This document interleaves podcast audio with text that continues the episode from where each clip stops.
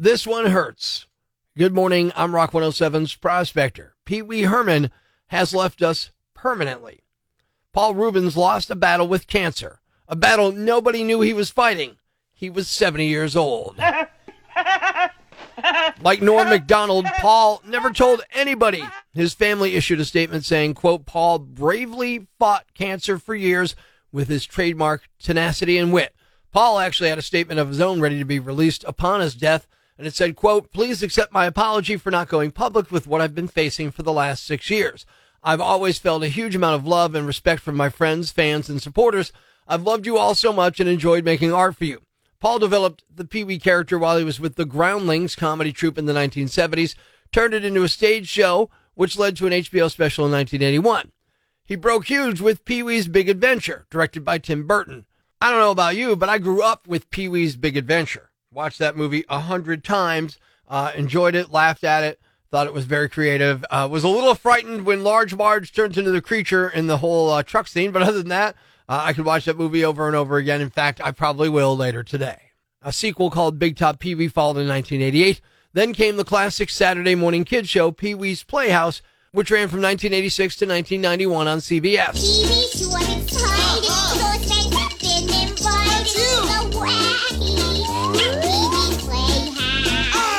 Which, of course, also was sung by Cyndi Lauper, although she did not want credit for it and used a fake name. It probably would have lasted longer, except he got arrested for indecent exposure in an adult theater in Sarasota, Florida in July of 1991. The Pee Wee character disappeared for a while after that, but Paul continued to act in smaller parts in movies like Tim Burton's Batman Returns, Buffy the Vampire Slayer, Mystery Men, and Blow. He was also the voice of Lock in The Nightmare Before Christmas. In 2010, Paul did a revival of the Pee Wee Herman show on Broadway and made a movie for Netflix called Pee Wee's Big Holiday in 2015. Actor Paul Reubens better known to the world as Pee Wee Herman, has died at the age of 70 after a battle with cancer. Breaking the news that's already broken. It's time for Prospectors Briefs on Rock 107. Women are now subjecting potential mates to the Barbie test. Basically, if they don't like the movie or don't get it, they're not boyfriend material.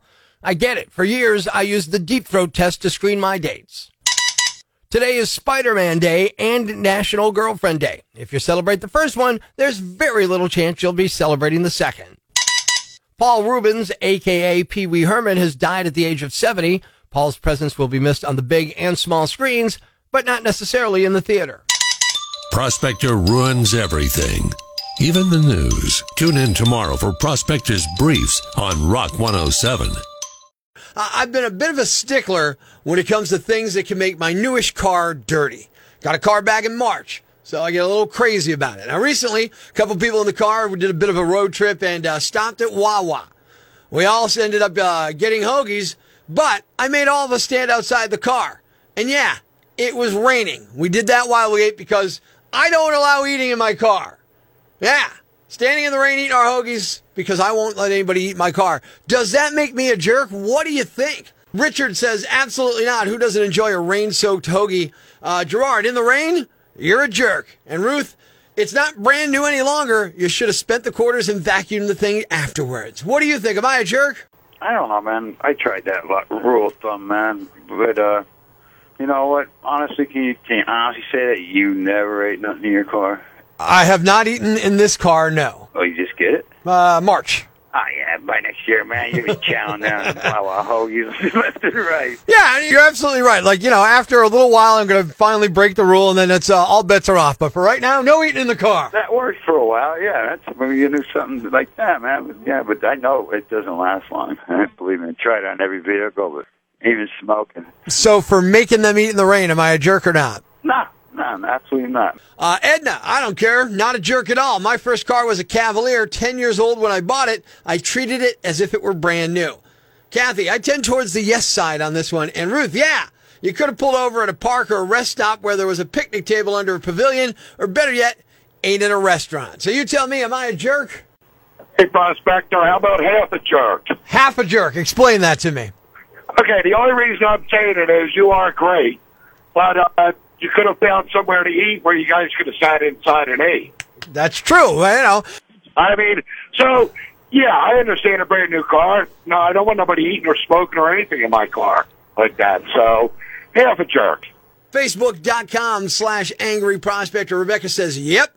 Melissa, no, it's your car. You can, you make the rules. And Christine, yep, you're a jerk. Facebook.com slash angry prospector. Tim, it's just a car. It's cleanable. Stop sweating the small stuff. Don, it's not your fault it was raining. And Mike, not a total jerk, but you should have stopped at a sit down restaurant if you didn't want to eat in the car. So in today's question of am I a jerk? Probably. Northeast PA's Classic Rock, Rock 107. Good morning, I'm Prospector, and uh, got a message on my Facebook, uh, facebook.com slash angry prospector from a guy named Frank who said, Hey, Prospector, love the prank calls. I'd like you to prank call my wife, Carol. Uh, Carol constantly complains about robocalls and telemarketing calls all the time, yet she's always answering the phones. And I tell her, just don't answer the phone, especially if you don't know the number. Yet if the phone rings, she'll drop what she's doing and answer it. So I'd love for you to give her a prank call. Maybe it'll teach her to let some of those calls go to voicemail and we could all have a good laugh. What do you think? Thanks, Frank and Archbald. Frank, I love it, and I think I have just the idea. Uh, I think I have a handyman service your wife would absolutely hate. so it's another prospector prank call on Rock 107. Hello, Yeah, hi, I'm calling for uh, Carol Nibler. this is her. Carol, you live at uh, Street. Yes. All right, my name is uh, Rick Matheson, and I'm with SOS Handyman. We offer door-to-door service that basically does handiwork around the house, and I'm going to be down the street from you. And I know this call is kind of out of the blue, but we're calling people in your neighborhood to let them know that we'd come by and offer our services to you. And if you have a second, I'll explain what we do. Okay, yeah, thank you. I don't really think we need any kind of handyman service. Well, if you hold on for just a second, uh, you don't know exactly what we do. We have a very specific service that I think you would benefit from. Can I just tell you what it is, and then you can hang up if you're not interested? Okay, real okay. quick. Okay. Okay, a lot of housewives are helpless in certain areas, and we understand, and that's perfectly fine. It's it's nothing against housewives. It's one of the things we find that a lot of them have jars that are too tight or have containers they can't get open because you, you try and twist them and, and, and they're stuck. Yeah, thank you, but I can I can open my jars myself. well, well, let me ask you something. You've never needed help with a jar? I mean, yeah, but it's usually if I'm I'm opening something, my my husband's there, or I bang it on the counter. Okay, right. Well, that's exactly my point. You could damage your counter. I, I imagine you probably have expensive countertops, and, Yeah. and and I'm not trying to be personal, but your husband's probably not there all the time, right? I mean, he's got to work. Yeah, but I don't. So know. what do you do in the case when your husband's not there? You're rolling the dice. Not to mention you could break that jar and boom, you got stitches. We can do it for a dollar a jar. We come into your house, we loosen all the jars, and you're good to go. No, no, I that's so far fetched.